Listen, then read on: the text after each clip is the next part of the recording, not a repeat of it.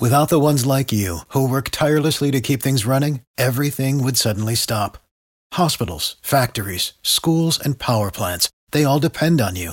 No matter the weather, emergency, or time of day, you're the ones who get it done. At Grainger, we're here for you with professional grade industrial supplies. Count on real time product availability and fast delivery. Call clickgrainger.com or just stop by. Grainger for the ones who get it done. Every team, every topic, everywhere. This is Believe. You're tuned into the Believe in Bengals show with Solomon Wilcots and Adam Pacman Jones.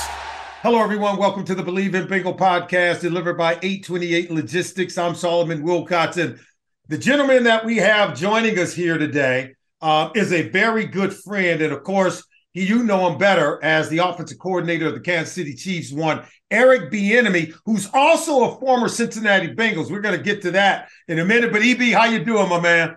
Doing good, bro. Doing good. I'll tell you what, Solly, it's good to have this opportunity to talk to you. Uh, good to good to have an opportunity to talk to some former Bengals. I will say this: that was a hard fought game this past weekend. hey man, look, you guys get uh, the win. It was a rematch from last year's AFC title game. You guys get the win over the Bengals 23 to 20. I, got to tell you, you broke a lot of hearts here in the Queen City. Uh, so just kind of tell us what was the focus going into this game, a team that you guys had lost three in a row to. So I know you were really dialed in. What was the focus leading into the AFC title game? Uh, the focus was this. We knew it was going to be a game of chess. Obviously, they've done a hell of a job offensively attacking our defense, uh, and vice versa. We've done a heck of a job of attacking their defense. The biggest thing was no turnovers. We wanted to go into the game with zero turnovers. And then on top of that, just understanding that we have to win the situational matchups. And so I thought we did a great job of that. But obviously, we had a turnover, created an additional uh, drive for their offense. Mm-hmm. But when it was all said and done with Solly, the biggest focus was just straining to finish. Yes. Because this game was going to come down to a one possession game or one score type scenario. And I just harped to our guys. I told our guys, listen, every time we played these guys, it's come down to the end. All right. right. At right. some point, somebody's going to have to strain and make a play. And I mean, Pat, I mean, he goes out with an injury briefly the previous yeah. week. Mm-hmm. And he comes back in this game. He makes a hell of a play with his feet, scrambles with his legs, and makes a play. How ironic is that? You know, especially coming off the injury yeah. that he had. You know, I, I don't like when people try to put me in a position to try to tell them who's the best quarterback, Joe Burrow or Patrick Mahomes. And I'm like, dude, are you kidding me? These two guys are so young to be playing the game at the level that they're playing it at is out of this world. You know the complicated things that go into playing that position. I don't want to have to choose between the two. I know Pat's your guy and Burrow's here in Cincinnati, but I love watching both of them go at it. Help us to understand for someone who coaches that position and calling plays on Sunday what these two quarterbacks have to do to be able to help their team to achieve victory. Well, first of all, it's it's all about their playmaking ability. Pat mm-hmm. always does a great job of understanding that, hey, he got to put us in the best position. But on top of that, just execute the offense. And when it's time to make a play, be creative, but also understanding we have to take care of the football. So the thing I love about Pat, and I always give this analogy because guys always ask, what is it like, you know, being in that room with him, coaching him? Yeah. Uh, I said, you know, I always tell guys this Pat is one of those guys that could have played ball with us because he has that temperament. Yeah. He doesn't care about numbers. Yeah. You know, as dynamic of a football player he is, mm-hmm. and you know all the stats that he's had and the maze over the years. Yeah. The thing is that he loves. He just loves to win. And he's going to do whatever it takes to win. He's a sun up to sundown type of guy, and you just love all those attributes he play he brings to the game. Now, the kid Joe Burrow. Joe is special. Obviously, yeah. You know, I'm originally from New Orleans, and don't uh-huh. get me uh-huh. wrong, I, I, did the majority of my growing up in the LA area, That's but I've right. always been an LSU fan. That's and right. so just watching that kid at LSU and Ooh. what he accomplished, yeah. and then just the battles that we've had yeah. for the past four consecutive games, you can't help but be amazed at what that kid has done. He's an outstanding quarterback, and I'm gonna tell you, we got two young guns. I mean, it's it's gonna be a battle from every year, right? Career. Yes, that's what I said. Go ahead. I'm sorry. Forget about the kid in, in, in Buffalo either. In That's right. Oh, he's special. He's special, and I, I tell everyone just in just enjoy what you know Patrick Mahomes and, and Joe Burrow are giving us because I think by the time their careers are over, I think they a make one another better because they're both diehard competitors, and they're going to give us some of the best football that I think our league has ever seen. I, I want to go back and tell our, our viewers a story because I remember you and I we were at the Super Bowl, we were on Radio Row. Um, I think it was following the 2017 season, going into 2018. You guys had kind of made that uh, the decision that offseason that Patrick was going to be the guy going into uh, the next season in 2018.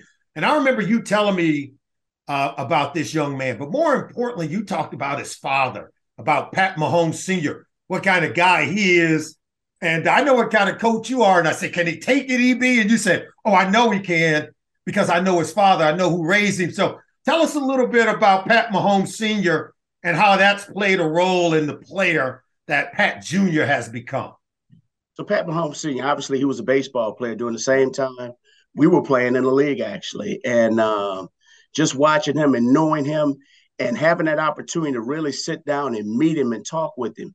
First thing he said is, uh, listen, EB, if you ever have a problem with my son, I'm giving you the right, you know. to go there, to go there. I said, well, I said, all right. And, and from that point on, you just knew the type of kid he was. And Pat's a kid that can take tough coaching. He wants to be coach. He wants you to be very critical of the things that he needs to improve upon. But that's what makes it fun because you don't necessarily have to clean up anything he's doing because he auto corrects himself. Yeah. And so the thing I love about him, he loves to be coached. On top of that, mm-hmm he's going to do everything under the sun to try and keep you off of his back. yeah. And that's what you, he's a competitive kid. You just love his work ethic.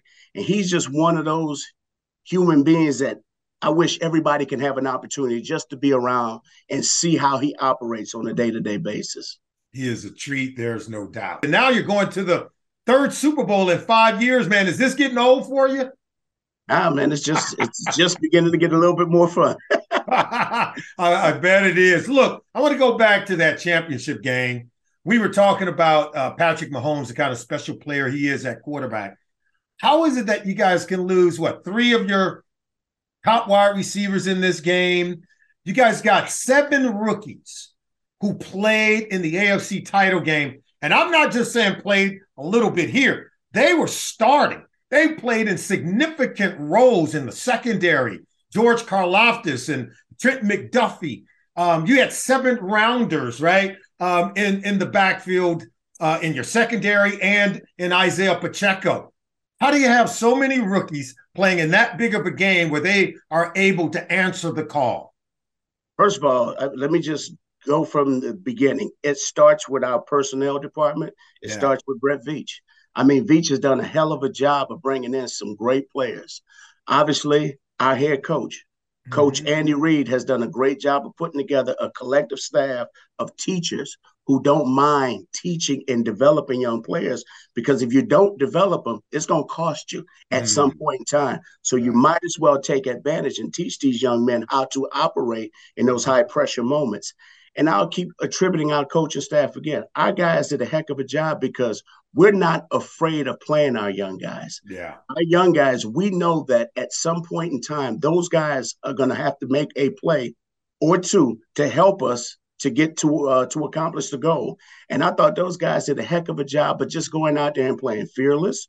Yeah. Um, we got a young runner in Isaiah Pacheco, who's a seventh rounder, a seventh rounder, but he plays with absolutely no fear because we're not afraid of our guys going out there and making mistakes. Yeah. Okay. We know that mistakes will happen. We don't want them repeating mistakes, but we want them to learn and build from that. And so that's how we operate as a foundation, as a coaching staff.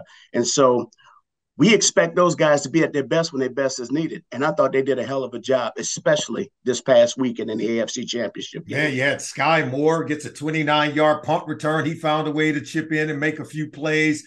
Three rookies playing in the secondary against guys like Ja'Marr Chase and Tee Higgins and Tyler Boyd. Man, that was putting in work. It was really um, interesting to see. Now, you know, I'm sitting there uh, rooting for, you know, my Bengals. And then after game was over, I had to kind of shake it off a little bit. And I said, all right, now EB, y'all got to go win this thing. So let's let's talk about this Philadelphia Eagles team that you're going to face.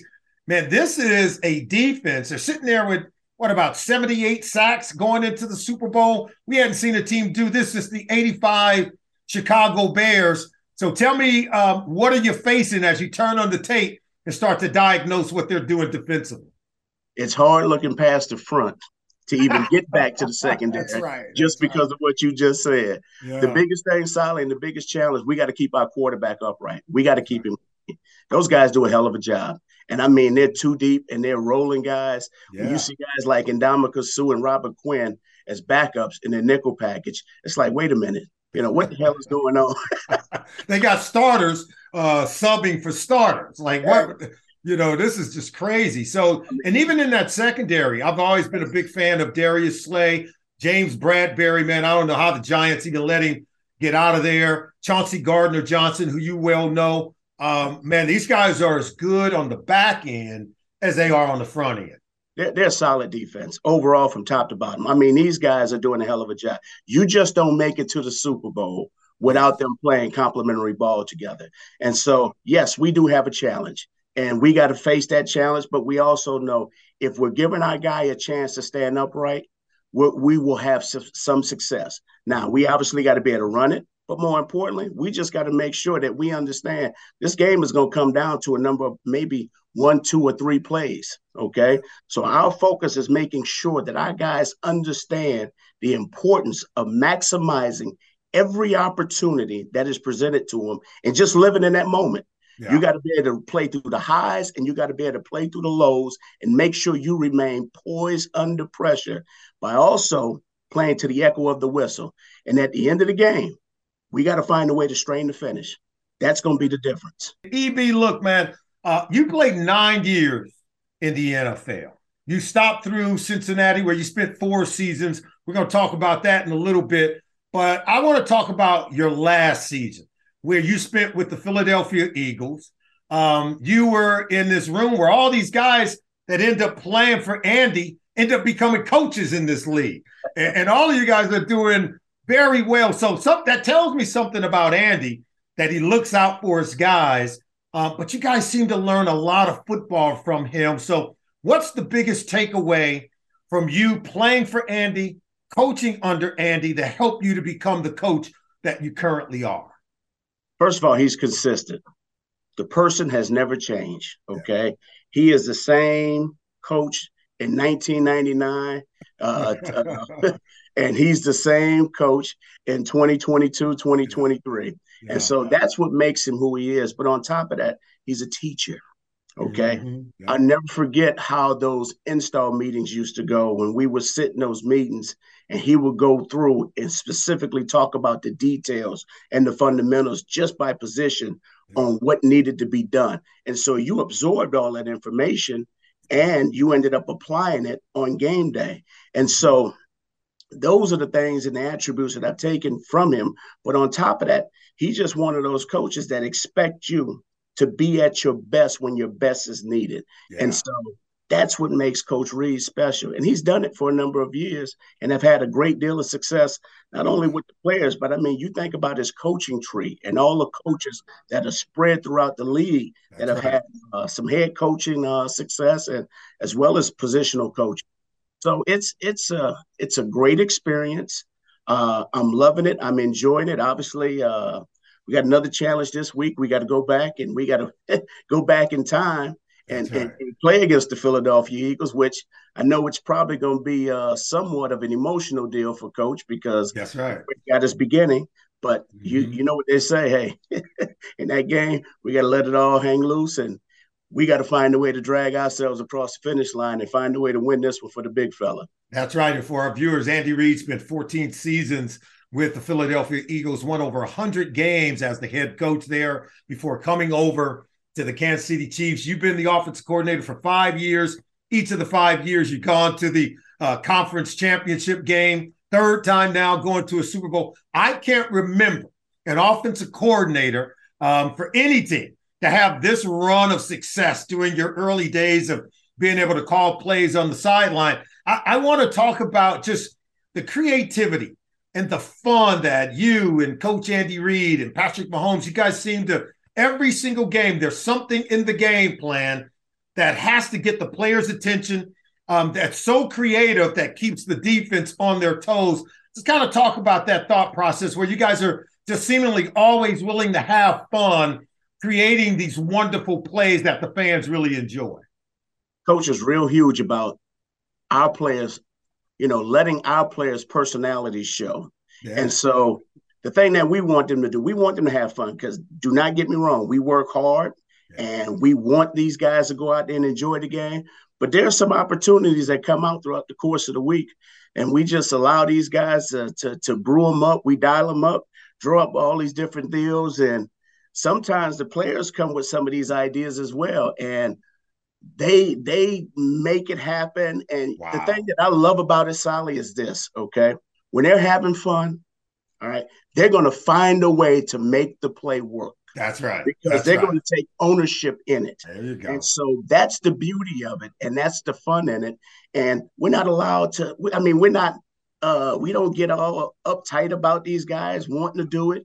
It's fun. It's supposed right. to be fun because we ask of them a lot. So why not allow them to have an opportunity to go out there and just do something creative and have some fun with it? Excellent teaching, by the way, because you know how players are. You put their name on it, um, you pre- create their personality and have them to have some imprint on it. Oh, they're gonna find a way to make it work. they're they're gonna make it work because they know they'll never get one dialed up for them again, ever.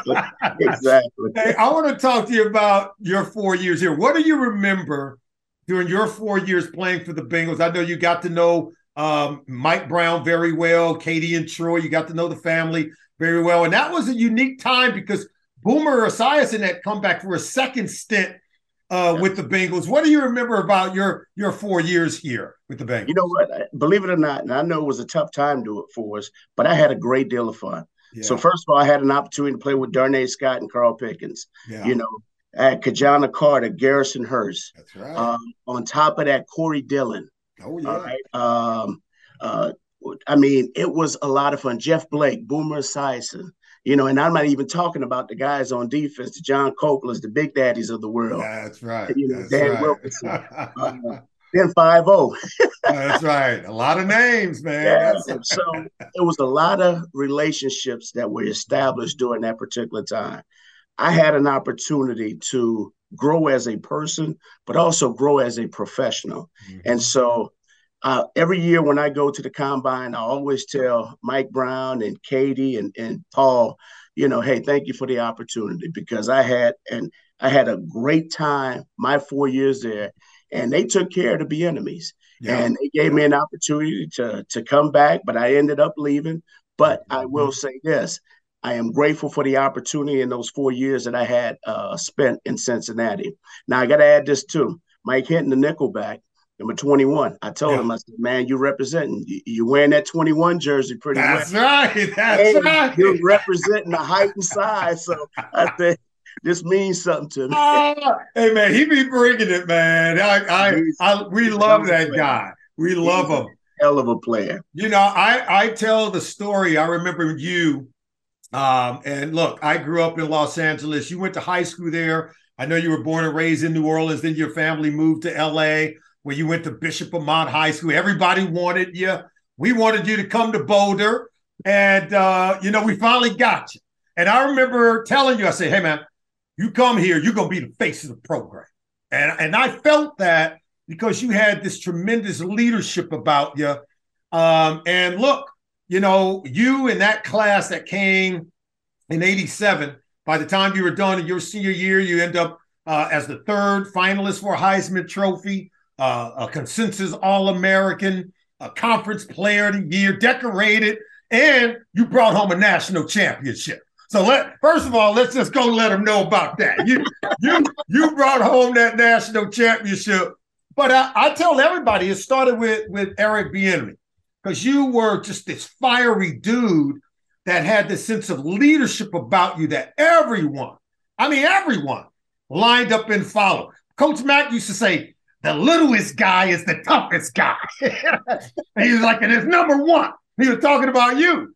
So just kind of help me to understand, man, where did that energy come from? Where did that fire come from? And where does that leadership style that you bring to your coaching, where does it come from? You know, um, I don't know. I, I guess I, I, just inherited as a as a young man and growing up and always being the guy that was told you're too small to do anything and everything. And so I took it personal.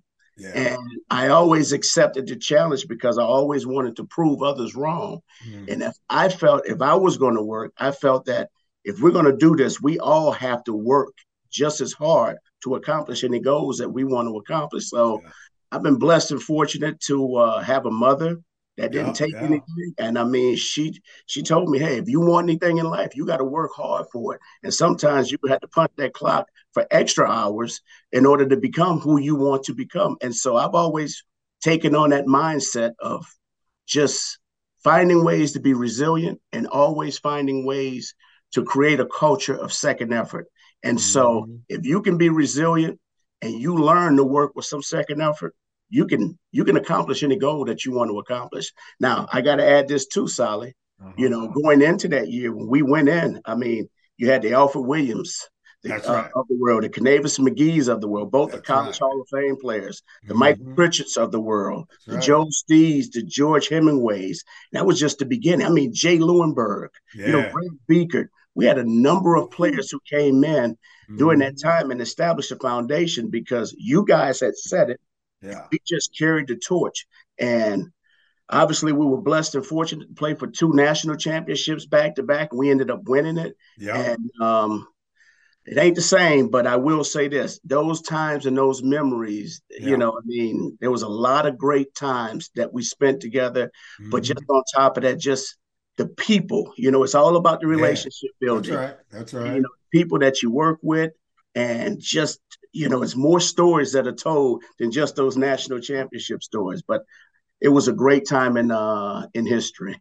yeah, man. Look, it took a lot of work in in getting it to that level. You know that a lot of blood, sweat, and tears. We were all part of a, I thought what was a very special time. And I, I told Coach Prime, I said, look, um, we did it once, we built it from the ground up, and you can do it again. Um, and, and he's excited about that challenge. Now, there's free agency in college football now. You know, you you you can go all in, and you don't have to wait uh, all those years, right, to get it turned around. So just kind of give me your thoughts on Coach Prime. You know, he's wearing uh, the black and gold now. He's uh, pulling pulling the wagon for the Buffs. So your thoughts on on on on the expectations of what we can accomplish with him as our head coach. Well, here's the thing. I'm fired up and excited for yeah. him. I'm yeah. fired up and excited for his staff and for those players. Now, I don't want to blow the expectations out of the wall. I mean, out of the out of the walls because I know you know, when you're building something, it takes time. It does. So That's right. One thing. I am going to preach to our fans and to our alums is just be patient. Mm-hmm. Allow him to establish it the way he wants. Mm-hmm. And the rest will take care of itself because obviously he's proven that. He proved it down at Jackson State. Now he has more amenities and and more oh, yeah. you know avenues to reach out to different kids and get them to to, to come up and, and play in Boulder. And so I'm fired up. I'm excited, but also too, my expectations are not above. yeah, the reality of the situation. Want, I, yeah, yeah. I just want them to make the necessary improvement because I know in time, if we give him the amount of time, it will happen. You know, yeah. it's going to happen, but it's going to be special because he's bringing a different energy in that uh in the entire Boulder community. See, it reminds me of the energy you brought when when number one stepped out on the field. Man, it, it was different and everybody knew they had to bring it or EB was going to let them know. there ain't no doubt about it. Still the same way, too. I watch you, man. You're still coaching the same way, still got that same energy. Uh, I know your mom is proud of you. I know I'm proud of you. I want to thank you for taking the time to join us on the Believe in Bengal podcast. I'm going to see you in Glendale, Arizona. I'll be there, and we'll get uh, get some time together to get with the fellas. Okay.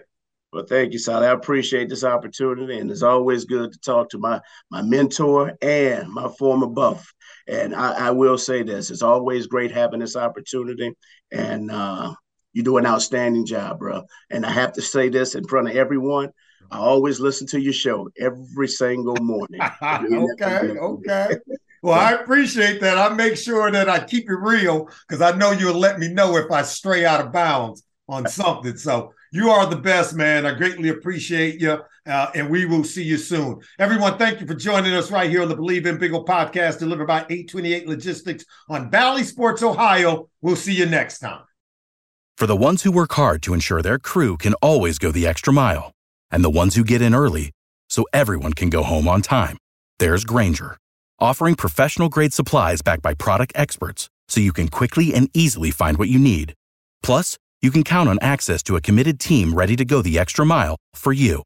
Call, clickgrainger.com, or just stop by. Grainger, for the ones who get it done.